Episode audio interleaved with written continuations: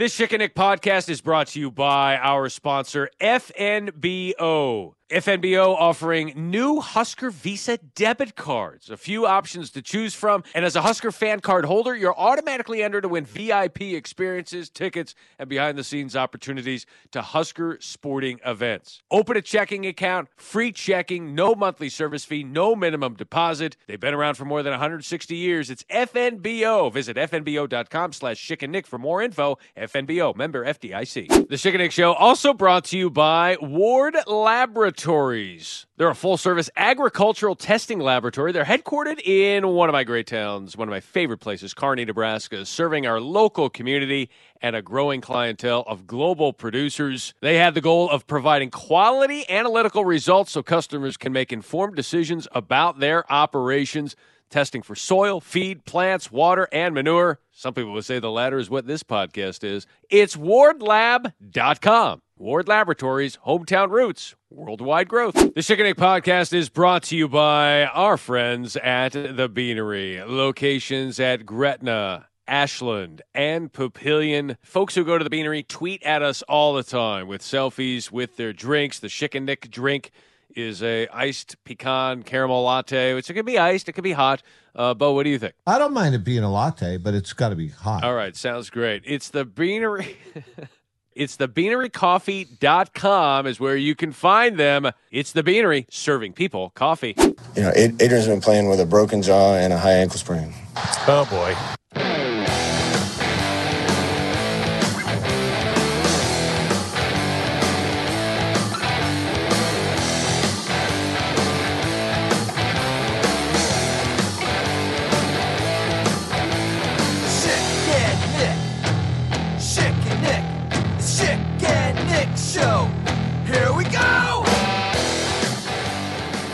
Oh boy, oh boy, oh boy is right. Cue up Tom Osborne. It was just one lick on an ankle.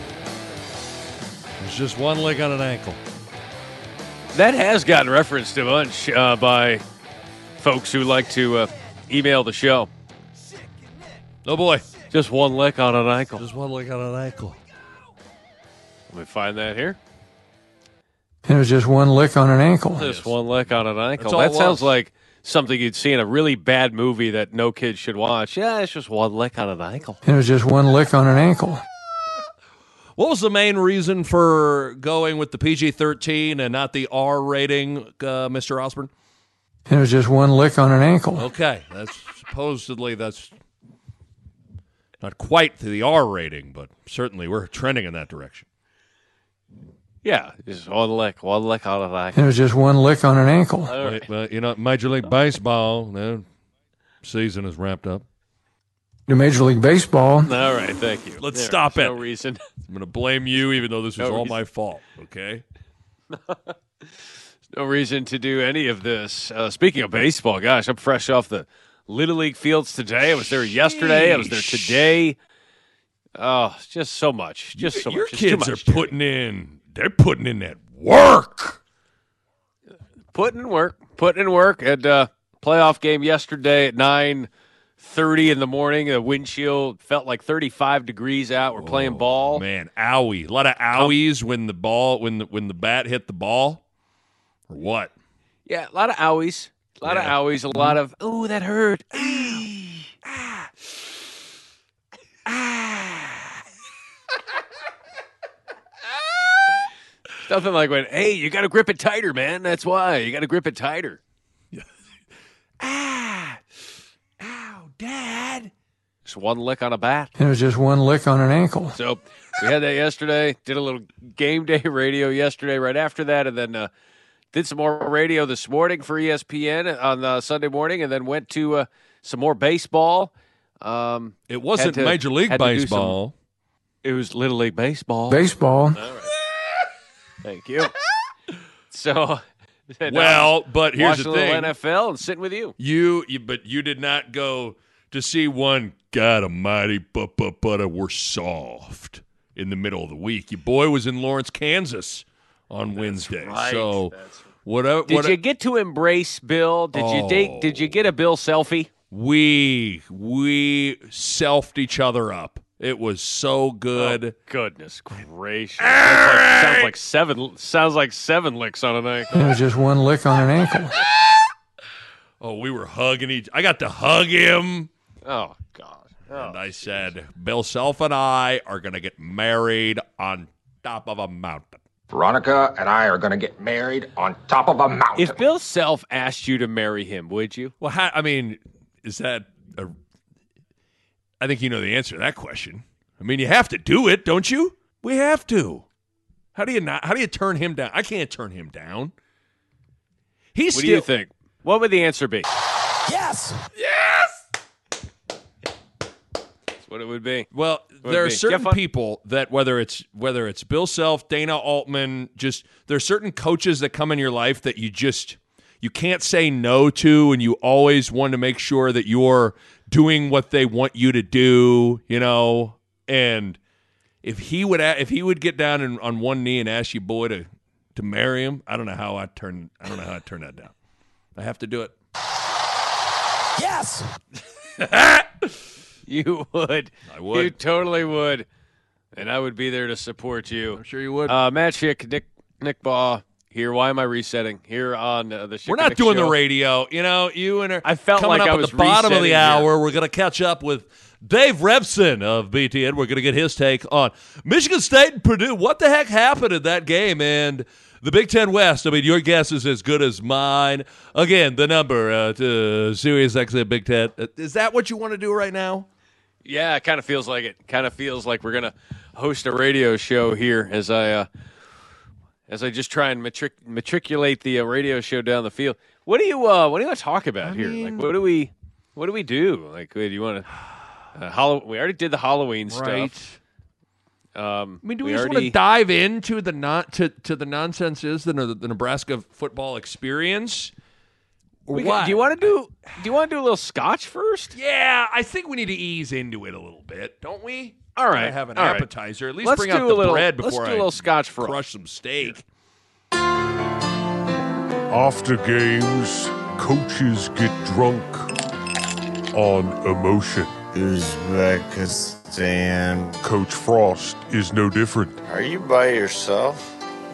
I'm sitting in the press box. Yeah. By yourself? The Schick and Nick Show presents another edition of Scotch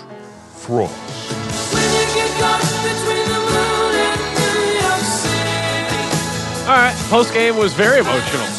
There with Scott Frost. Like there was going to be some tears, tears for fears. Thought we were going to have that there. Uh, let's get to Scotch Frost. Uh, this was him at the podium with a little bit, of, a little bit of scotch there after the game, jingling, and uh, was asked about the quarterback situation, and about Logan Smothers and Adrian Martinez. Logan is coming along. I, I got a ton of confidence in Logan right now. Uh, you, you, you, you're crazy if you don't think I'm playing the guy that gives us the best chance to win a football game. Like there's a passion to run. Yeah, uh, now you're taking a a good player off the field to do that, and, and we talk about all these things, but um, yeah, I'm. I, I'm I'm Oh, perfect. That's incredible. That's it. I don't know what my favorite part of that one was. That was there were so many gems in there. I like the right now. confidence in Logan right now. Right now. I'm gonna fight you right now. Right now, We're gonna go outside to the parking lot right now. right now, I need to go to the bathroom right now. right now. I, li- I also like the you're crazy if you don't think I'm playing the guy gives us the best chance. Anytime you drop a you're crazy is It's slow like down. old school, right? Yeah. Like you guys are crazy. You're crazy. You- You're crazy if you don't think I'm playing the guy that gives us the best chance to win a football game. And then Sam McKewon trying to argue with a drunk. Like there's a passion to run. Yeah, yeah, that's a good point. But you're Whatever. crazy. You're crazy. right dude. now. You're crazy if you don't think I'm right now. You're crazy if you don't think I'm drunk right now. Right now. Well played. Well played. You All gotta- right, You got to be careful if you it. go at Sa- Sam's going to have some advanced numbers and statisticos to drop on your face. You better come with it when you come at Hey. Sam.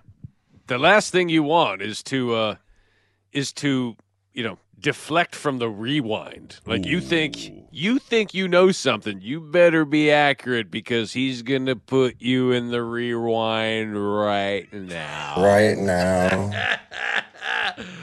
I got stats right now. Right now. right. Okay, that's enough. All right. That'll do it All for right. us. 10 minutes That'll- and we're out of here. See you later, guys. Thanks for Tuning, tuning in. in. Appreciate everyone there. So, uh, Oh, what's gosh. it, what's it look like right now? Right now. You're you- crazy if you think that Trev Alberts is going to make a change right now. You're crazy if you don't think I'm playing the guy that gives us the best chance to win. Right now. Okay. Where do you even want to begin? Where I mean, there Where are do so many things. begin? I mean, I- you know, I watched the game. You watched the game. Yeah. Watch the game. Yeah. Watch the game. Um, I mean, you want to zoom now. right now. I don't know if you want to. There's always just this back and forth of going super. When we can we can zoom in and talk specific things, we can zoom way out and and just do the big picture discussion of it all. I mean, I guess uh, let me throw this at a throw throw this at you right now. Right now. Did you tape with Bo already? Are you No. giving me some? Okay. No, All right. no, I've not taped with Bo Robert Ruud. He's dealing with his so his wife's grandfather passed away. Great man, 93 years old, just the, the best. Lived a great life, but so he is he is off with his his fam and and so Bo Bo Robert Ruud and I are going to record at a later time. So no, I've not recorded with Bo Robert Ruud. But Okay. I I guess let's ask the big picture question of do you think if they're going to keep Scott Frost, we're going to hear something right now? Right now. Do you think because Sip kind of hinted at that, and I think with this early signing period and this bye week and getting out on the recruiting trail, because in some ways, I, I you know, and and I don't know, do these last not to minimize these last two games, but if Nebraska goes out and loses these last two games or wins these last two games, like there's kind of don't you think there's enough maybe evidence to come to a conclusion at this point on whether or not you want to bring him back or not? Like to me, if you're if you're gonna bring him back, I almost feel like you should just make that announcement now, right now. Right now. Yeah, I would I would agree with that because this is a big this is probably a very busy recruiting week with that bye week and it's hard we- we've said so many times that you cannot you cannot recruit kids to an uncertain situation. Yeah. You just can't. And it's not like the Nebraska program is selling itself outside of in-state recruits. And so they want to play for this coaching staff. They want to play whatever they're selling and if that vision is well, I don't know if I'm going to be here right now Right now. you know, I mean, I am here right now, but outside of right now, I don't know. Um, yeah, I mean, you you've made the de- whatever decision you've made, you've made, so you might as well. Like they're not they're not going to make a change, and these last two games, in my estimation, in my judgment, aren't going to impact that whatsoever. And so, I mean, is that where is that how you feel? Kind about- of, About you this? know- what do, what do you think? I mean, what do you? In terms of bringing him back, or like if I'm Trev, do I? yeah, what, what, do, do you do? think? What do you think's going to do? What should they? do? What do you think they're going to do? What should they do? Let's let's tackle that here Oh for the next God, five. You're minutes. just you're you're gonna you're you're doing it to me. You're putting me on a I'm on a on a on a on a I'm on a- putting on a- you on, on the a- spot a- right now. Right now. I Do you, am I putting you? Is this like Jon Gruden with Cam Newton when when really all Jon Gruden was asking Cam Newton to do was come up with one play. name a play. Just, Just- give me a play call that you called at Auburn. That's all it was in that quarterback uh, thing that they did for ESPN. Pick a play. What was your favorite play? I mean, you put me on the on the, on the, on the spot. Really? All right. Okay. All right. I am putting you on the on the on the on the spot. I mean, you put me on the on the on the, on the spot. See, this is Uh, where it's hard because unless you want to filibuster and go someplace else, I'm totally fine. with that. Or if you want to throw that I- because there's also a bunch of different things. Because I do want to get into the Martinez situation. Oh yeah, the- you, want to do with- the Martinez thing first? I don't know. I mean, I, I really don't. I, I think I think there's ample. I, I I can understand making a move. I think there's there's tons of ammunition behind that. I also can completely understand the decision to retain Scott Frost, potentially make some staff changes, bring in a special teams coach, maybe maybe move some make some changes on your offensive staff. Because I think one thing that's clear is that defensive side of the ball. That the defensive side of the ball and those coaches have done a hell of a job. All right, let's take a quick time out from this fantastic podcast to talk to you guys about the Beanery. Listen, if you're not getting your Beanery coffee game right by now, I don't know really what to tell you because there's a few things that make me happier than walking down my stairs and going to my kitchen and drinking some Beanery coffee every single morning. In fact, I sound a lot like Matt Davison after I have that first sip. Yes. Did you say sip?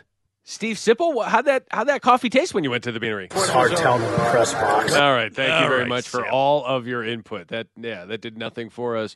Uh, it is thebeanerycoffee.com. Everything from coffees, cappuccinos, mochas, smoothies. They even have breakfast sandwiches, muffins, bagels, biscottis, oatmeal, whatever you want, they have it. Plus, if you've got an event or a party or perhaps just want to rent their truck and drive it around.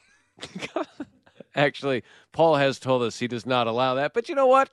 Tell him you're a Schick and Nick fan, and he will definitely tell you he's not allowing that. But you can email them at info at thebeanerycoffee.com and request information about their coffee truck to come to your event or your wedding, or perhaps Paul can officiate your wedding.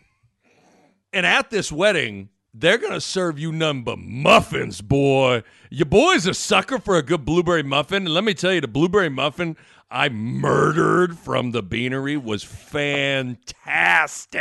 There's just a uh, one lick on a muffin. It was just one lick on an ankle. All right, that's disgusting. The TheBeaneryCoffee.com is where you can find it. It's the Beanery serving people coffee.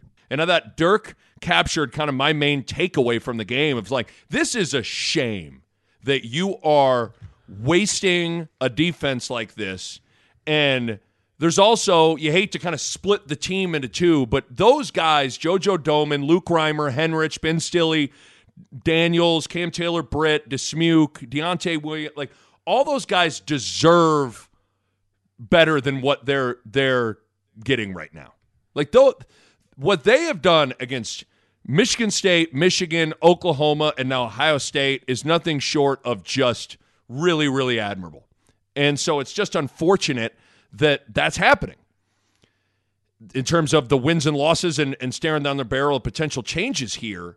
So I, I guess for me, if it were me, what what do I want to see happen? What I want to see happen is Scott Frost come back, and I want to see changes on the staff. I want to see a full time special teams coach. I want to see maybe you, probably got to ju- jumble up some things on the offensive side of the ball in terms of staff. And then I think then the big sixty-four thousand dollar question is, what do you do at quarterback? Do you make a change at quarterback? Do you want more Do you want to bring? Do you want to run it back with Martinez one more time? Now with this news that he's dealing with a broken, he was dealing with a broken jaw and a, and a lick on an ankle, on a high lick on an ankle. I don't know. Uh, I, I I literally go back and forth in my mind, and I and listen. I, I will be. I- think we are all. Here's the thing about this whole thing, shit. Can we just be honest with each other? Whether any media member or person wants to sit here and tell you, listen, man, I just I I, I just call it like I see it. I'm no biased. I got no dog in the fight. I got no interest in whether or not my take was right or I'm gonna be right. More people anymore, whether it's it's you're in the media or a fan discussing this, people want to plant their flag on what they believe, and no matter what, everything comes back to that. So th- they're just to view things through that lens. They're not to move off of that, whatever. I'm no different. My one of my best friends in the world is the middle linebackers coach for the University of Nebraska. Barrett Ruud. Greg Austin? Greg Austin is no, Barrett Ruud is one of my best friends in the world. So it is it, it on some level am I am, am I probably jaded? Yeah. Yeah, I am. I probably am. But I also think there's just so many different things. I'm talking along for a long time here. I just I also think I don't I don't like to play the card of who are you going to get, but I also think who you you have to have someone in mind that you feel like is is going to be absolutely for sure coming here and better. I don't know who that necessarily is right now. Um, so there's just a lot of things to consider with with this thing. Yeah, there's a lot of things to consider. I, I don't think you can. I, I've kept going back and forth about the playing up and down of the competition. And I've seen some other people buy into that notion of they just play down to bad teams and play up to good teams. And what's the reality of just how good or how close this team is? Um, you know, this team with the schedule two years ago, do they make it to a bowl game? Right? Right. Like this schedule, put this someplace else. Well, and the nature of it is, this is what you have, and this is what they've had to deal with, and they haven't made much progress in the win loss column. I've said here on this podcast that at some point it needs to be black and white, and you're judged by wins and losses. Agree. So, what does that mean? I said last week on the podcast that can you afford not to make a change? I said that because of the cost of what if the next year doesn't go well. Admittedly, this past week, I was talking to Kelly, who's a big uh, Husker fan, obviously, born and raised in Lincoln, Nebraska. Her dad has season tickets. And it was last week around Tuesday or Wednesday, because we talk about this every once in a Oh, while. yeah. And I said to her, so this had nothing to do with the Ohio State game or how it was going to be. And I know what I had said last week. And I said to her, uh, you're, you're not going to make a change, nor should you. And that's that was my midweek kind of letting the dust settle and thinking about where the program is at. And I know there are a lot of folks who say, well, I mean, you have to, right? You have to make a change because look, they haven't won as many games as they should, and all that is legitimate. Um, but my, as soon as I said that to Kelly, I also said, I need to see Scott Frost coach a quarterback not named Adrian Martinez Yeah. before I can make a judgment on how good he is managing an offense, calling plays, and doing it with a guy who obviously wasn't 100%. We talked about that during the season. We said he said there's something, if y'all knew what he was dealing with, right? Right. He was made that it. statement in post game, and you and I were like, well, you say that, and now we'll probably hear something, and who knows what it is, and then it's a broken jaw, it's a high ankle sprain. And yeah, is that an indictment on the rest of the quarterback room? Sure. Of but is course. an 85 is an 85% or 80% Adrian Martinez better than a 100% Logan Smothers? I don't know. I'm not a practice. Yes. Right? It's a mer- it's a meritocracy. You would anticipate if they weren't playing the best guy, this locker room would not be bought in like they are. Right. And that's just my my initial if it's not a meritocracy, right? So uh, I do not believe Nebraska is the kind of program and I think we've seen it over the last 15 years that can just churn through coaches and expect better results. I think the only thing Nebraska can do is yes, run it back, invest in the long term, like almost Miami announced they were going to do, or at least back channels. There are reports out that they're going to announce Manny Diaz a couple weeks ago that they're going to just push forward and just see what you got. Just push all the chips in and go. We can't be half in or half out. We got to see what we got. And, and Manny Diaz, they've won a few games in a row, and they're about to become bowl eligible. That's not obviously happening here, but I do believe because you have a guy who wants to be here, a guy who, like he said, bleeds whatever it is that you bleed here, and also looking at what was not accomplished this year, but how close you were. I don't think you can look at this team and not see that there is progress both inside and outside the locker room, that there is something happening, or at least that there is there are signs of progress. This program did not regress this year. I do believe the program has gotten better this year. And I think that's really all you can look at is say baby steps. And baby steps sometimes, like we always say, you might have a tougher schedule and a worse record. That's kind of what it is here with Nebraska. I think the losses to Minnesota certainly discourage you more than the losses to these top 10 teams, uh, which, if there's an indictment on Frost, that's what it is. Yes. Those kinds of games, the game against Illinois. But uh, I think the bottom line, I need to see Frost with another quarterback. Right. and I need I need to see that because as much as we say you can't win with them, uh, but you're certainly not going to win without him, which I have said here on this podcast. I don't know that the latter is true until you try, Right. and I think that's what needs to happen next year. That's just my opinion. I, I agree. That that's. I mean, I think you and I are in lockstep. Um, that that's not to say, and I think you're with me that I don't. There there are certainly uh, there's certainly a good argument on the other side of this, right? Like it, it's not like a, a a thing where I, I can't understand the alternative at all. I mean, I I, I suppose I can, but I but I'm with you. I, I think there's. I think you want to see a world in which either, you know, whether it's whether you're making a change at quarterback and seeing what can happen there. You're making a, a I'd like to see a season in which Nebraska's specialists, specialists, not special teams, their specialists aren't like laughably, it isn't like laughably bad. You know, because I mean, just think about this. So this is this is from at Husk Guys. He tweeted this out. He goes, just this year, Nebraska special teams have missed eight field goals, missed four PATs. They've had three punts travel less than 20 yards. They've had a PAT blocked and returned for a two point conversion. And they have 30 punt return yards in 10 games. Like, the main Can ones you are read those? Can you read those one by one? I'd like to do something as as you, Okay, here we uh, go. Ready? As you do. Yep. Nebraska special teams this year have missed eight field goals, missed four PATs, had three punts travel less than 20 yards, had a PAT blocked and returned for a touchdown. Had a had a I mean I guess I could just add in the had a punter supposed to kick it right, he shanks it left late in the game and they return it for a touchdown to send it in overtime. and they have 30 punt return yards in 10 games. nice. Like, because you can say what you want. Like, if they just have, I'm not saying you got to have. You would probably know the who's who's the best kicker in the country. Is there one guy that's the best? Is there? I don't know. I mean, I don't know. If there's not, whatever. I'm just saying. Like, I'm, Yeah. not, I'm not even saying you have to have the best kicker in the. If you just give Nebraska sufficient kicking, they might have a win over Ohio State and Oklahoma and even Michigan State. And and all the By the, way, I think the best kicker in the country. I think you just saw him on Saturday, like Man. Noah Ruggles. 15 I was gonna say 15. maybe it's him.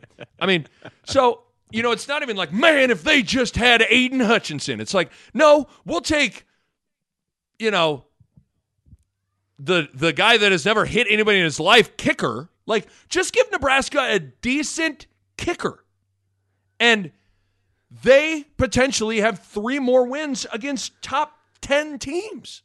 Like even take some of the be- some of the better Nebraska teams in years past. Remove Kris Brown, Josh Brown, Alex Henery. Remove some of those players from those teams. You know that that long field goal against Colorado for a big win for Bo Pelini. Take him off of there and put this special these specialists on that team.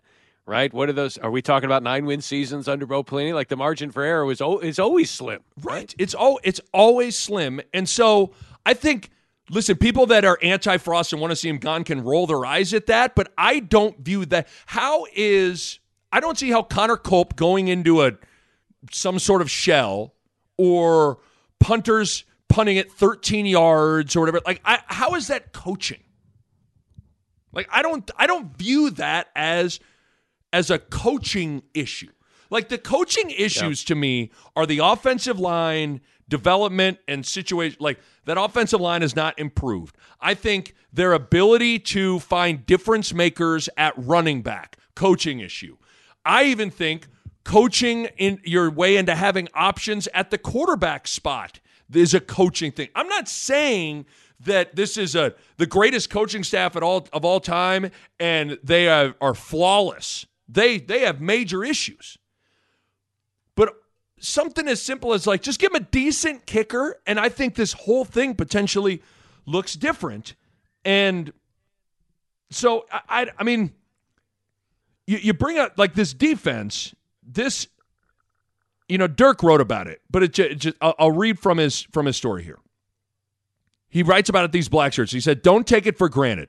Back in 2016 and 2017, Nebraska's defense allowed 16 consecutive scoring drives against Ohio State, including including 14 touchdowns. Think about that. Think about that.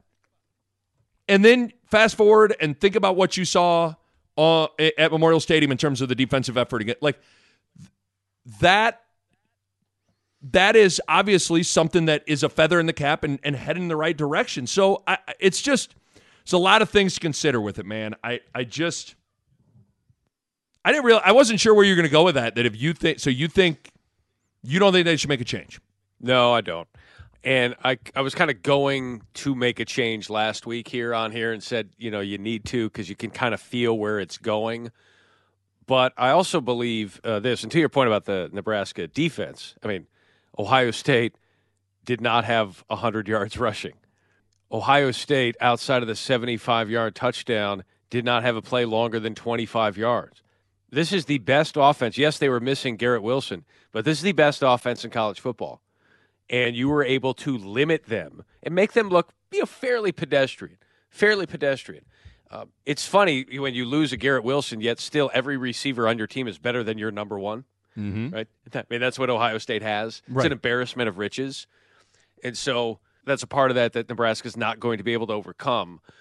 Um, but I also believe too that while some ads are brought in to make a change, Trev Alberts was brought in to make things easier for the active coach. And I think you saw that a little bit with the mindset of Frost this year, a little bit, taking things off of his plate. Yeah, he was bristly at times, and uh, he does need to, to loosen up a little bit, but he's he, he handled himself all right. But I also think giving this program and university a chance where everyone's in lockstep, you can't quantify how important that is. And it does eventually seep into the locker room. And I think maybe you've seen that uh, this year with Trev Alberts at the helm.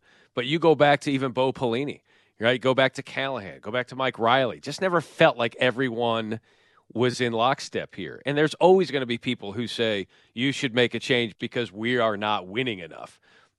That just happened at LSU and they won a national title two years prior, right? So it doesn't matter where you are in that. But I also believe that as a coach, when you have a coach and an athletic director, an administration, and the academic side, and everyone is in it together, I think you can. I, I think you can accomplish things. Mhm. And I don't know how special those things are. I know Frost says things are going to pop.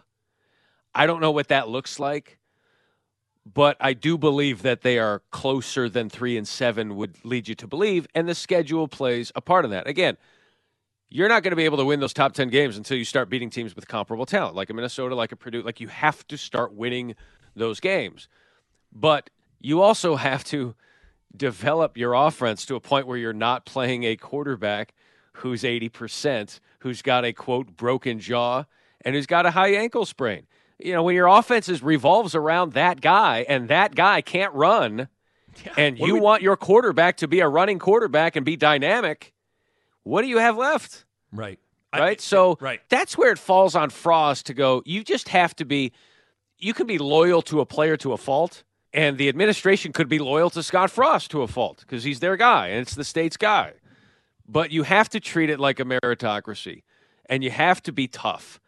And you know, I always go back to Nick Saban. Like Nick Saban's not loyal to his players. He's going to play the best players. Right. And that's what you need to do, and the healthy players. And if you're not going to help us win, you need to you need to either move on or find someone who will. And you hope that Frost is getting this this operation to a point where you can.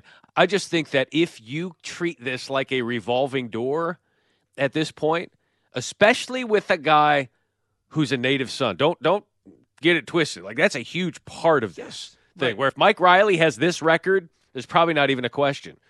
But the fact that it's Frost, you know, how palatable is the job anyway to a new guy who sees that the native son couldn't get it done and they they kicked him out the door. I mean, there's a lot of things that work into this that uh, I just think the right the right move and probably the smart move is to run it back, make a long term play, and just say, eventually it's going to pop, and we're going to be patient until it does. Yeah, I, I'm, I, and I know that won't go over with well with a, a certain group of people.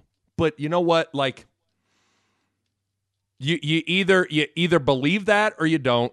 You know, in terms of that being Frost in this this situation and and wanting to see it through, and it's th- there is this there is sometimes just some things you feel in your gut that like you know it, for Pelini, Pelini was winning, but you felt it in your gut that like you you needed to you needed to turn the page. You just could kind of feel it, and for whatever reason, and I might be jaded, I probably am, but I just don't. My gut tells me I don't. I a a change right now.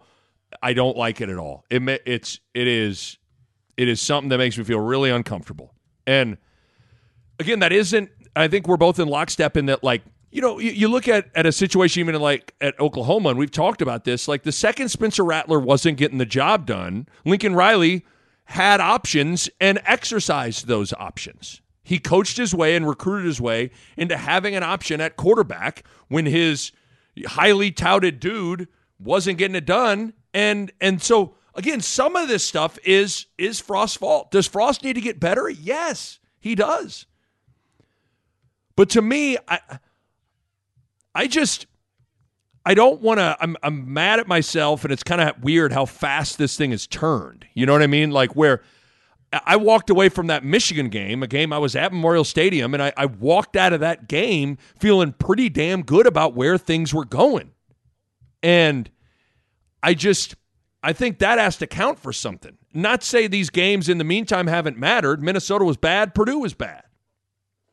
But I think I, I I have seen progress. That isn't to say that I think this thing is perfect, but I've seen enough progress to want to see this thing come back, make a few tweaks at a variety of spots, and I, I think then things could get interesting. I really do. It there is a lot of um, I don't know if the the phrase uh, like blind faith Yeah. is a part of it too. Like you just have to go, look, I haven't seen a ton, but there has been some progress this year. But they have played so far the sixth toughest schedule in college football. Right. That means something. They are top 30 in the football power index. You can scoff at the FPI, and that's fine. Uh, it's not a perfect metric, but it gives you some sort of idea of how good the team is. Uh, here are the other teams that have difficult schedules, and I'm going to, this is according to ESPN. Here are your toughest schedules in college football, ranked from, I'll just do the top 15. Okay. Starting at 15 all the way to 1. Missouri, Texas, Penn State, Kentucky, Ole Miss, Tennessee, Miami, South Carolina, Clemson, Nebraska, Auburn, Arkansas, LSU, Florida, Indiana. How many of those teams are having good seasons right now? None. You could give me an Auburn, which just lost a top 25 matchup with Texas A&M. Kentucky was doing okay for a while. Kentucky was doing fine, kind of hit the skids and just lost to Tennessee. Penn State lost three straight before beating Maryland. Missouri just got waxed by Georgia. None of these teams, Arkansas started okay. They lost a bunch in a row. They, they, we turned the page on them. LSU fired their coach. Yeah. Dan Mullen's on the hot seat. Tom Allen can't win. Right. Schedules matter. Schedules matter. Now, yes, you also played Minnesota. You also played Purdue. You also played Illinois. So I'm not going to talk out of both sides of the mouth. But here's the thing with that, though. Hold on, hold on.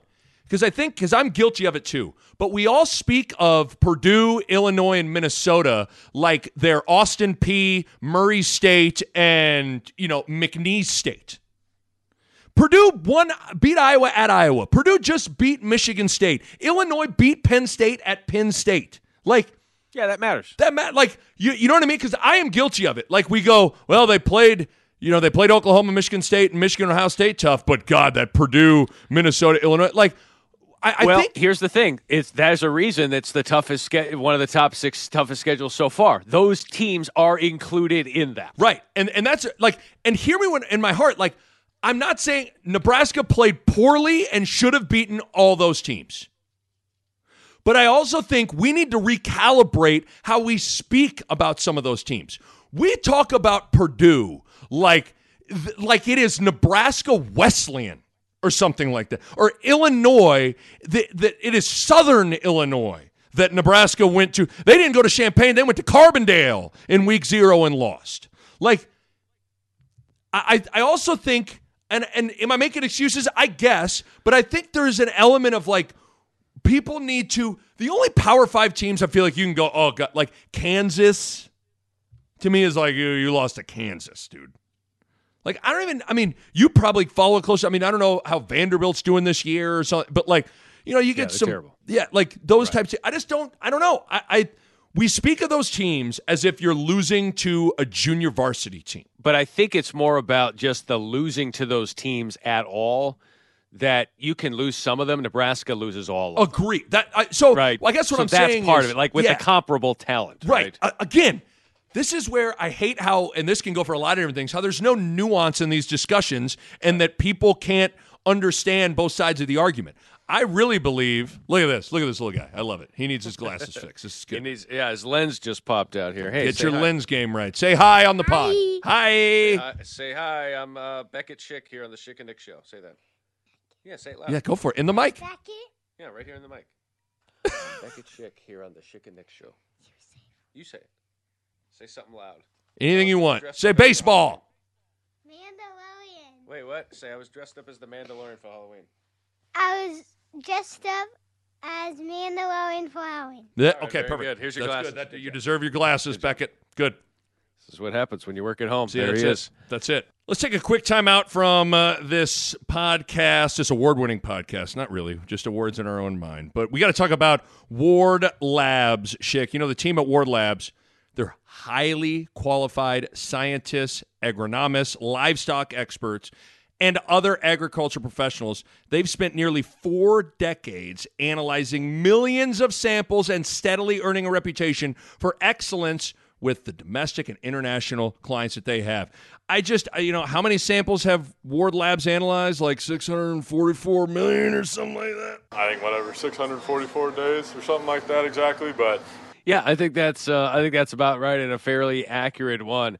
Uh, if you go to wardlab.com, uh, they've got a lot of different things about their services, how to submit a soil sample, just different resources. They've got a blog where they just recently posted about it. The headline is "Respiration is the soil breathing." Well, you're talking as if you're knowing something about this whole thing. It says when you inhale air into your lungs and then exhale it, you are breathing or performing respiration. Our lives would be short if we did not constantly perform this simple action. Respiring supplies the cells in our body with needed oxygen and removes carbon dioxide waste.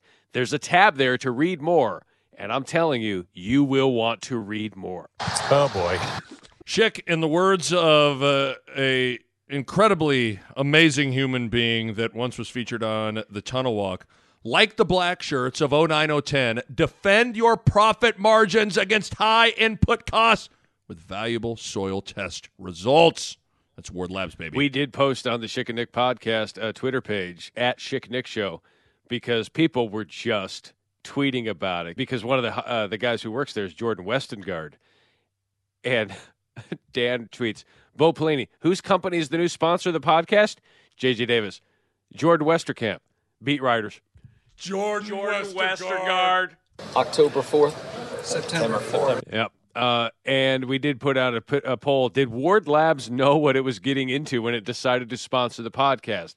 58% said yes, 42% said no, likely full of regret. We hope that is not the case. Ward Labs has been a great fun partner here throughout this month. Wardlab.com is where you can find them. Ward Laboratories, hometown roots, worldwide growth. No, but I, I So- what I'm saying is like I feel like we can acknowledge a bunch of different things. Like like this Purdue, Minnesota, Illinois thing. Nebraska should have beaten those teams. They played poorly in those games. They peed their pants, pooped their pants, all that stuff in those games. but we also t- want to talk about those teams like they're they're they don't have 85 scholarships and aren't decent teams that go out there and play pretty good football at times. The other thing, the talent discussion. I feel like I can say, you know what, this team doesn't have enough elite difference making talent talent dudes Ameer Abdullah, Lavonte David, Randy Gregory, uh, whoever, Alex Henery, is, we're talking about the kickers. They don't have enough of those guys. And also say, whose responsibility is that? It is the coaches. We, we can we can point to different things. People like to dig their heels at talent. No, no, no, it's coaching. I will I refuse to acquiesce and even see the talent discussion of this argument because I hate the coaches. Okay, well you're living in a world where you don't ha- see any nuance, any gray, right? And it drives me crazy. It it's I don't like keep it real. Is it the coach's job to recruit, develop talent? Yes. But is there also an, an, an a reality that if Nebraska had who's old boy old boy from Purdue, the defensive end, if they had that guy, Karlaftis, George Karlaftis. if they yeah, have Karlaftis, Karlaftis. and if they got uh, you give them I mean, shoot, I don't even say Kenneth Walker. You give them some, you know, Henderson. You give them some decent running back. You give them a decent kicker. Like th- those things matter and make a difference. Like there's nuance in these things, but again, people want to be right. Everyone wants to be right. And so they just they they plant their flag and they refuse to acknowledge the nuance of discussing how games unfold on Saturday. That's all I'm that's all I'm saying. And so I don't know. I do I do wonder though if we are going to see and hear some sort of announcement on the future here. Yeah, I would. I mean, you would you would hope that that would be very very soon. Um, if you're you're going to, and again, I also want to say this: if you believe that Scott they should make a change and Scott Frost should be fired, that is fair, and Yes. I'm not going to dig my heels in on that. I'm just telling you, Nebraska. One of the things that Trev Alberts emphasized when he talked when he took the job and when you do interviews, he mentioned the word stability a lot. That word stability can be an advantage for Nebraska. It can be an advantage. How do you establish an identity and a culture? Not by changing coaches every four or five years. And as long as you're seeing signs that there is buy in within the locker room, that things are getting better overall. I saw this stat and I'm going to double check it. This could be inaccurate. Okay. So I will double check it. And if it's not correct, I will delete it from this podcast. Okay. Nebraska has not gone through a season without losing by double digits since 1999. That sounds right. That's one of those things you hear and you're like, that sounds right. You don't want to be in the category of moral victories. I get it. But the sixth toughest schedule in the country and you don't have a double digit loss. Those kind of things are important. Those kind of things matter. And that's the nuance where if you're Trev Alberts and you're thinking, do I pull the rug out from under this as things are yeah, it's it's baby steps, man. Like there is nothing there is nothing exponentially getting better No. here. Except uh, the defense. with this program. The defense. But are we shrinking the gap between those that beat us and ourselves? And I think the obvious statement is you are. It's just not coming that quickly. If Scott Frost, when he was hired, said, This is going to take a little while, and he preached patience, said, Guys, we, I, I don't know how many games we're going to win this year or next year, three years from now. But if you're with me and you're in this for the long haul, this will pop. Yeah. It will, but it's going to take a while. Instead, what he said was, get us now because we're going to be really good. And that was a guy who was coming off an undefeated season, a guy who hasn't tasted defeat like this as a player or a coach. Right. And felt very confident, as he should be. But if he had to do it over, if he had a flux capacitor, maybe he massages expectations a little bit. But it's hard to do that when you're trying to recruit people to a program. Mm-hmm. So You know, it, it's one of those things. Like you're going to tick off someone for not meeting expectations, but you might please a recruit because he buys what you're selling. Right. So there, there's a lot baked into that. No, you're right. I mean, I think I think what you're saying is is you know citing Trev Alberts, you know, talking about needing stability, wanting stability. Trev Alberts also citing that you know in that that Andrea and Adelson piece saying like the fight, establishing the fight is the most important thing, and then you can kind of tighten up all those other things. I think you've certainly seen the. I mean, the idea that you know you can you can cast a lot of stones at this group. I, the idea that they're not fighting, I I disagree with. I mean, I think uh, they're they're continuing to kind of play their, you know, play their guts out. Um, and so yeah, I, I think there have been some some things that have kind of trended in the right direction. I know that's a hard argument to make when we're staring down the barrel of potentially going three and nine again. So yeah, I mean, I'm. I, it's one of those things that I'm. I think I'm. I think you and I are in lockstep where it's like if someone come if someone were to walk into this room and say I I think Frost should be fired, blah blah blah. I I I get it. Like I understand your position. There's certainly ample evidence to to point to. I I understand it. Uh, but I'm on the other side of it. I, I am on the other side of it. Nebraska just needs to realize one thing. They have dreams of being Alabama, but they are Kentucky. Okay? That's just what they are right now. And what Kentucky did could be a model of what Nebraska can be given time, which is a good program that might pop off some good programs every once in a while, but it's going to be about a seven, eight, nine win program. And mm-hmm. that's where, and maybe every once in a while you get 10 or 11 wins if things go, go well. They were ready to run Mark Stoops out there after about four or five years. But you also have to realize who you are. What happened? Mark Stoops stayed at Kentucky. They invested. They said, you know what? And again, they went to a couple of bowl games in his fourth and fifth year, but they weren't they weren't winning anything of substance. Here's Mark Stoops at Kentucky. He took over for Joker Joker Phillips. Two wins, five wins, five wins. Seven and six, seven and six. Yeah, it's, it's okay, but they were about done. They hung with them Ten and three, eight and five, five and six. They've got six wins right now. They're bowl eligible. So Nebraska fans don't want to hear what your program has become, Mm-hmm. but you also need to be realistic about hey, when you have a number six ranked toughest schedule in the country, what are your expectations for that? And we went into this season thinking you lose that game to Illinois, Right. you're probably not going to make a bowl, and that is what's going to happen. Right. I think I, I I'll say this, and then I, I'm start. I'm getting redund- I'm repeating myself here, but like I'll, I'll say this. I where how I'm feeling in my head and my heart uh, is I think when when I look at Nebraska's situation and I look at the options in front of them, I'll be honest with you. I don't I don't necessarily love or feel good about any of them. I don't necessarily feel great about keeping Frost because I have I have eyes and I watch the games and I see some of the shortcomings. I'm not saying I feel great about it. But to me of the options of keeping Frost or firing Frost, the the best of two maybe subpar options to me is keeping Frost. But this is where I do think, and listen, this all might get, you know, who, who knows what's going to happen here. This is where I think Trev Alberts and the messaging is really important. And how he, let's say he does, Schick, decide to keep him. I do think how how he presents that and and what he says is important because the one thing that you want to get out of, and I don't know how you get out of it until you start winning. Maybe that's just the reality of it. This is on Frost to win, and he'll get out. But like, you you got to get out of this referendum roller coaster.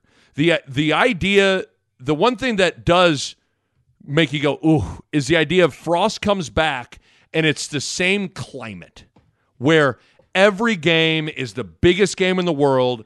Every game, Scott Frost is coaching for his job.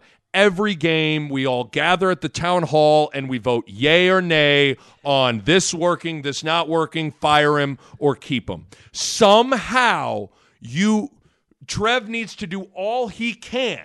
Now, again, Frost is the main guy that can eliminate the referendum roller coaster by winning games.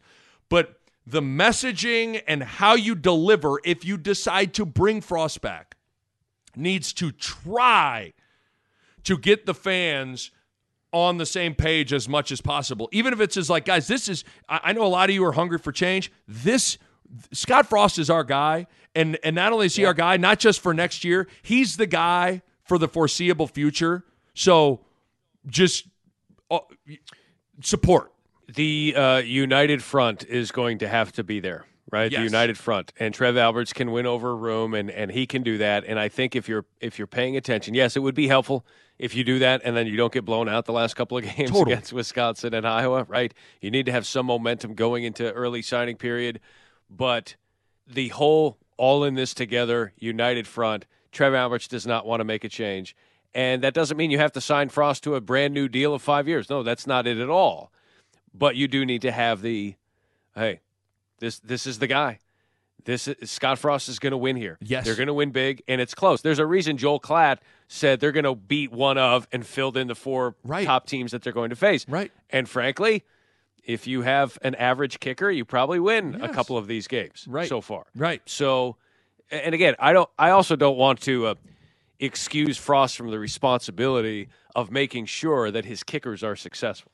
Sure. right? Yeah. I mean, on like some the- like level, these- the buck stops with him. I guess. but he I mean, may not be the kicking coach, but he is hiring the staff to make sure his kickers are successful. and he's in charge of bring. he's in charge of recruiting and bringing on kickers. Like I get it. Like ultimately, everything everything begins and ends with at, at Frost's feet. I understand that, but I also think there's an element of. I- guess what I don't like is is absolving. See, some people hear that and go, "Oh, you're just absol- why do you want to absolve Frost from all culpability or blame?" And my rebuttal of that is, why do you want to absolve players from all culpability and blame? Like, th- there, there's there is this somewhere where coaching ends, players begin, talent and co- like there's something in there where like at some point. Cerni can't kick the ball left. He's got to kick it right. And your field goal kicker has to make a point at make his PATs and make his field goal. Like at some point your punter can't punt it 13 yards. Like I don't know what to say with some of that stuff. Your program cannot overcome those types of things, and at some point, players have to go make plays. At some point, your quarterback has to hit Levi Falck on an open play to get a first down. Right. Right. Right. And to the notion of the kicking the field goal versus not, the football coach kicks the field goal there. Yeah. To make it a one score game, knowing that your defense is all Playing they have to do is prevent a touchdown and you got a chance to go win the game. Mhm. Right? That's all you have to do. Tie or win the game. Knowing who you have at kicker, I get those that say it's the wrong call, but man, at some point, at some point, you have to call the game the way that it's meant to be called. Otherwise, you are going for it on fourth down every time because he might kick it 13 yards. Right. You are going for it on fourth and 10 at Ohio State's 25 yard line because you don't have confidence in a kicker. At some point, you got to play the percentages. Right. And you just got to say, let's, we're going on a wing and a prayer here. Right. This is how you coach the game. And I'm just going to coach as if I have a an average kicker, even though he might miss. Right. I At totally some point, agree. you've got to do that. I completely agree with you. Schick and Nick here. It is Husker football season. And Nick, you know what goes great with Husker football? Tailgating? Yes, uh, that is correct. What else? Touchdowns? Yes, the, all of all of that. Yes, touchdowns as well. All of that is accurate. Uh, and uh, Husker football goes great with FNBO, and now you can take both with you wherever you go. FNBO now has three new Husker Visa debit cards to choose from, free with any checking account. These are very cool designs. They've got the Nebraska N, one that says GBR, another one with the tribute to the black shirts, and better yet, as a Husker fan card holder, you are automatically entered to win VIP experiences, tickets, and behind the scenes opportunities to Husker sporting events. They also have Creighton Blue Jays and Omaha Mavericks cards as well. Plenty of options. Whatever school you pick for your debit card, you'll also get free checks with the university logo on them. And the great thing about FNBO, when you open a checking account, free checking is just that free. No monthly service fee, no minimum deposit, and no minimum balance requirement. It's your money, so they let you keep it. Imagine that. Yep. FNBO has been around for more than 160 years. They will be there for you with 55,000 ATMs worldwide. It's a great mix of convenience and personalized, exceptional service. If you're a fan of our show, please support those who support us. And we are thrilled to partner with FNBO. Visit fnbo.com slash Schick and Nick for more info. FNBO, member FDIC. I want to, uh, and again, some people might uh, be uh, angry at this podcast, and that's fine. Some people might have expected us to to say certain things, especially me. And I know you're in an interesting spot because you know you got Barrett and the family and Bo and all that. Like eh, no one would expect you to call for a co- like Scott Frost job, right? Like it's not like this is a challenge, right? Like if I if my friend was on the staff, it might as well be your brother. Well, that's what I'm saying. I mean, this Be- isn't just uh, my friend. This is like, and and this isn't like I'm not trying to like somehow, I don't know. I'm not fishing for like sympathy isn't the right word, but like I just No, I'm, no. All, all I'm trying to do is explain my position, like of just where I'm at, and I'm just willing to like. And, and, I'm not trying to pat myself on the back. At least I'm willing to call out my own biases, and I'm willing to call out what I that uh, how I feel and why I feel that way. And listen, I've said on this pod, I understand. I can understand if someone were to call, if if someone were to come in and say, "I think Frost should be fired." I'm not saying I to- I think they're crazy. I get it, but it's a weird it's a weird spot. And like I said, I'm sure there are a lot of people that are going to listen to this podcast and and not be happy with what we've said. Okay, that's I mean that's and fine. I also and I also don't people saying, "Hey, Frost should have been honest uh, about Martinez's injury." I do believe he should not have been flippant about Martinez saying, "Oh, I've heard all these rumors and all these rumors." Yeah. Well, it turns out it was legitimate, and we all heard there was stuff going on, but you know, you also can't be flippant about the fact that the rumors start when there is silence, chaos fills the vacuum. One thousand percent. Um, so you got to be aware of that. But the fact that the nine point loss is the largest of the season, you go you go into a year and you say, how many wins are you going to get if you never lose a game by more than nine points? How many wins are you going to get? I don't know. Flip a coin, heads, tails, call it tails. I win fifty percent. Heck, maybe it's four and six. I mean, Uh, four, maybe four of your first ten games, five and five out of ten. I mean, you know, I feel pretty good. At this point, though, it's weird. Like when the game ended, one of my prevailing thoughts in my mind was like, it almost you couldn't do this even if you tried. like if you started a season and said, "Here's the plan: we are going to play good enough." To be right there at the end of the game, but then we're we're just not gonna we're, we're gonna we're gonna not quite win the game every every Saturday. That's our plan. Our plan is to just we gotta we we gotta be good, but we gotta be so flawed in certain things where we get right there and we just lose right at the end. You couldn't do this if you tried. You you couldn't do this if you tried. It's unbelievable. Minnesota signs PJ Fleck to a seven year deal, and they lose fourteen to six to Illinois. Right. All right. Right. And the fact that Martinez was 100% and probably far from it tells you everything you need to know about why it looked that way against Minnesota. How do you come out of a bye like that? Well, your quarterback's got a broken jaw and a bad high ankle sprain. And again, it's it's Mer- it's Verduzco and Frost's job to have an option, right? Like, what is? I mean, I, I will say this: I know Frost said he's got all the confidence in the world in Logan Smothers. If you're not a, if you at 100 percent isn't a better option than a guy with a broken jaw and a bad high ankle sprain, I guess I'll just you guys can finish that sentence. Hey, coach, can I go up to the plate and bat? Nah, Timmy and the cast is going to give it a whirl.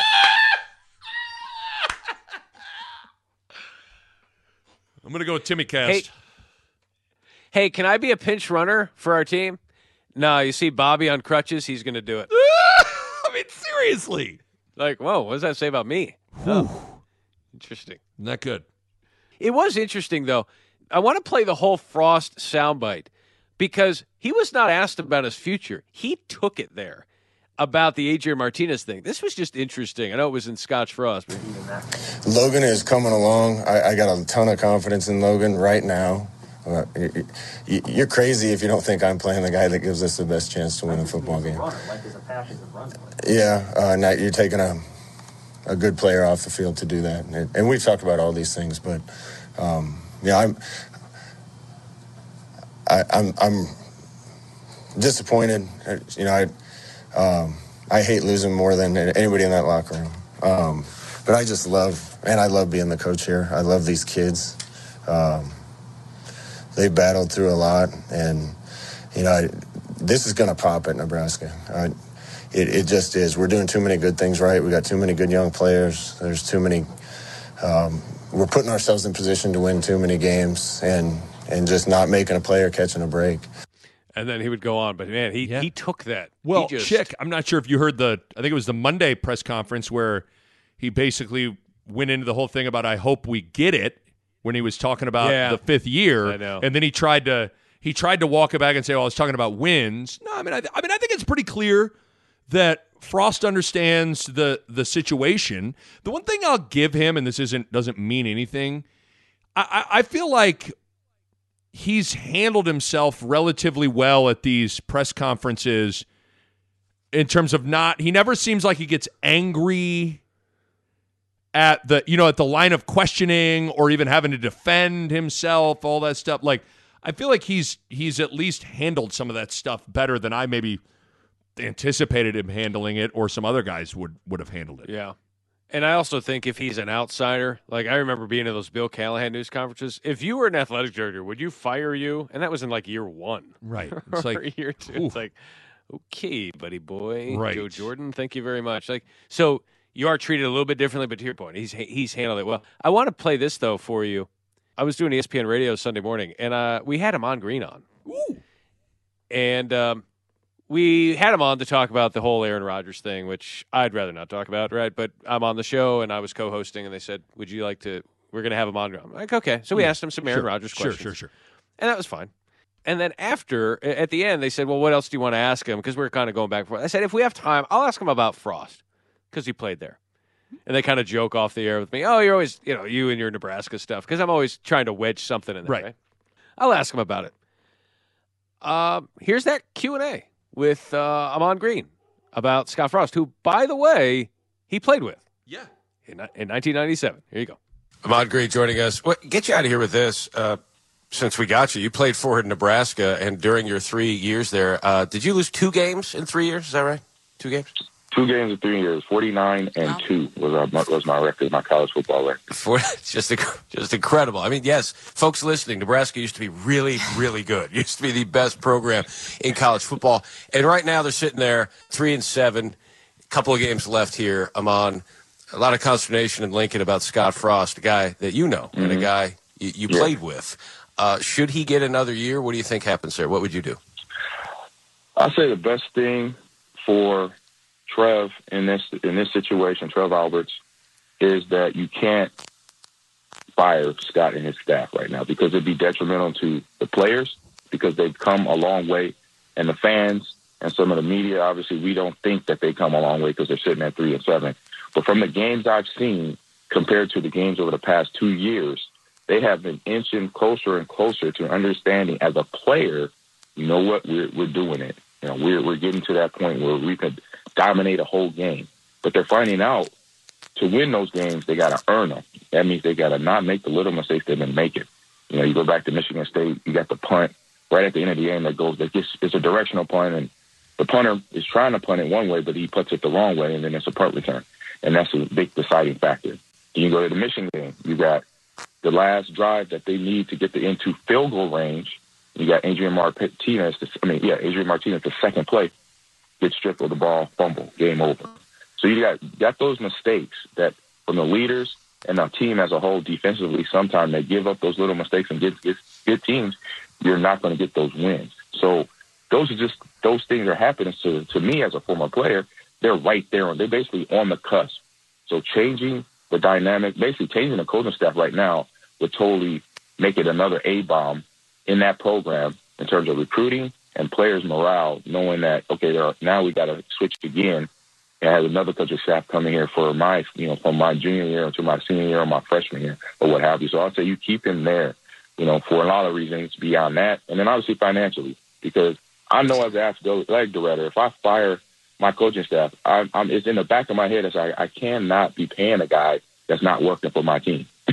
for working for my university and for my players, the students here. You know, to have him somewhere else coaching, he's still getting paid from my my pocketbook. Basically, I said I can't I can't do that because that's not you know for conducive. It just doesn't make sense to me as a as a person if I was an AD. So I say keep him there and keep and just keep pushing, keep grinding. And it's right there. That team is right there to come around the turn to start being being a contender in the Big Ten and the Big Ten West. Wow, pretty pretty interesting. Pretty interesting for a guy who knows what championship programs look like, and he gave you all the reasons to not make a change. And I don't know how close he is with Frost. I don't either. I'm not sure. I think some of those reasons are kind of what we articulated, and that just to blow up the program again and have a native son be part of the the damage and the collateral damage. It's just not. It's just Shit. not conducive right now, especially with the buy-in that you're seeing. you know, I think used- that's a good way to end that conversation. I agree. I mean, he used the term an A bomb, and like I feel like this would be as big of an A bomb to Nebraska football since when Solich got let go. Like I, hmm. I, th- I think this would would really, really blow things up, and I think you'd see, especially with the one time transfer rule, I think you'd see a, a big the the roster would be would be in a very interesting spot. I just it's interesting. I uh I thought I thought Ahman really articulated a lot of that really well. He did. Um, before we get out, let's do uh, some Husker Sports Radio Network stuff. Let's uh, let's have some fun here. Uh, Matt Davison, boy, he can tell when things aren't going to go well. Snap back, Stroud looking to the near side. Sets, pumps, fast caught. Smith and, Njigba out runs a Husker. 45 50, 45 40, 35 Oh, 30. no. Down the sideline 20 15, 10 5. I think he's in. No, oh, no. Touchdown, Ohio State. One play, 75 yard drive, right up the sideline. I mean, he's just oh, oh, all over. Oh no! Oh no! Oh no! Oh no! Oh no! I mean, he's Cleveland with the bathtub, right? No, no, no, no. The second Smith-Njigba caught the ball, it was no, no, no, no, no. No! No! No! No! No! No, no, no, no, no, no. that was Matt Davison, pretty much. It was. Let's do. Uh, let's see. Things were things were good uh, at times here. Uh, how about some yes? Ramirez the back. Chancellor Brewington in motion. Adrian follows the blockers off the left side. He's hit. Touchdown, Nebraska. Yes. That was pounding the fist and a yes. Yes. Punching Greg Sharpe in the face and yes. Yes.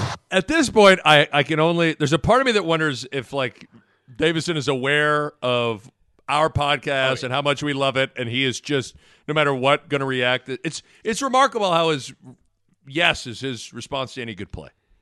Yeah, let's. He's uh he's embraced it. Looking to take a shot down the field, fires it for two. Ray makes a catch midfield. 40, 35, 30, 25, 20, 15, 10, 5. Touchdown, Nebraska. Yes. And boy, did the Huskers need that one. It's unbelievable. Like Just sometimes slapping the pause and the yes. just slapping, and yes, sometimes I wonder if you're you're messing with us, Schick, and you drop in a yes like it's it's fake audio. It's unbelievable. It's amazing. That that is him. He punches Greg Sharpe and then pile drives him. Yes. and then shouts yes. Yes. Okay. And then uh, there was a oh the Huskers stop Ohio State, and there's a ton of slapping here. I mean, my goodness, Greg Sharpe must be so red in the face after Matt Davison gets done with him. Third and six. They snap it back. Stroud looking, throwing in a flat pass caught by Henderson. He gets stood up and dropped at the 10 yard line. Huskers stop it. It'll be fourth down and eight. Nice job on a flat by the Huskers. Covering outside. It's Joe, Joe, Domann. It'll be fourth down and eight. It'll be fourth down and eight. Just Slapping him, sl- multiple slaps, minimum of four. pummeling him. It's just one lick on a face. It was just one lick on an ankle. You know, this is just not. All right, here we go. Last one. You know what happened. Oh no. The missed field goal. Oh no. How'd it go? Contreraz to try to kick it through the upright. Snap down. The kick is sailing towards Oh, the no. uprights. I think he missed it. He Oh, did. no. He missed it. He's one for three in the day today, and the lead stays at six for Ohio State. I want to play this again. Matt Coatney is doing the uh, post game wrap up. Uh-huh. This is him after the highlights over. Listen to him. No. He missed it. He's one for three in the day today, and the lead stays at six for Ohio State. Ugh.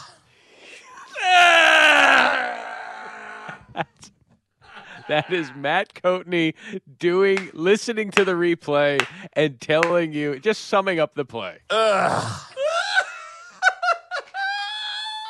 Matt Coatney is all of us. He is all of us. Matt, what did you think of that loss to uh, Ohio State? Uh, hey, Contreraz, you know, second game as the kicker. What'd you think of his performance? okay. Hey, Matt, what'd you think uh, when your mom said, uh, you know what, I'm going to make meatloaf? You want to try it?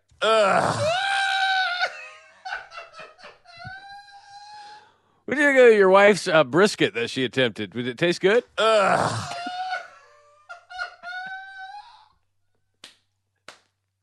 What do you think of the Mike Riley era?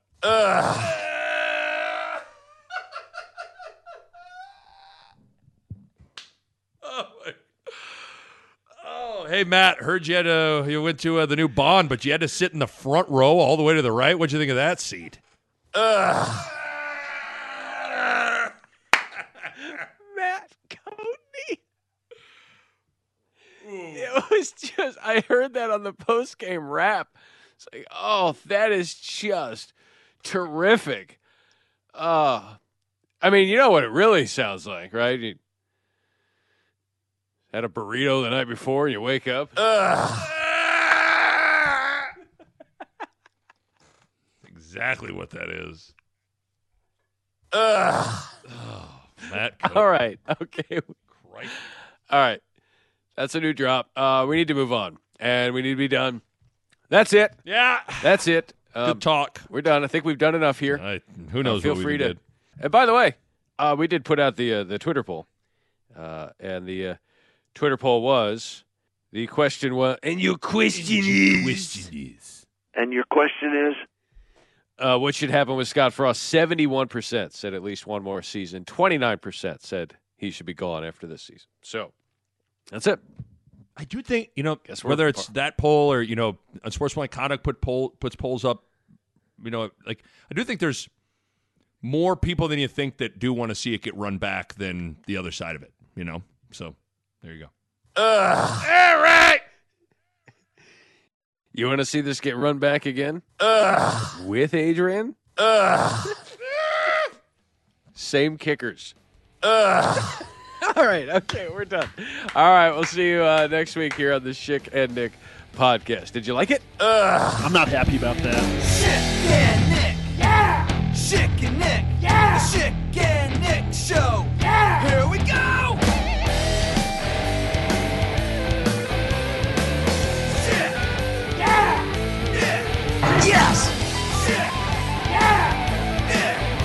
Yes!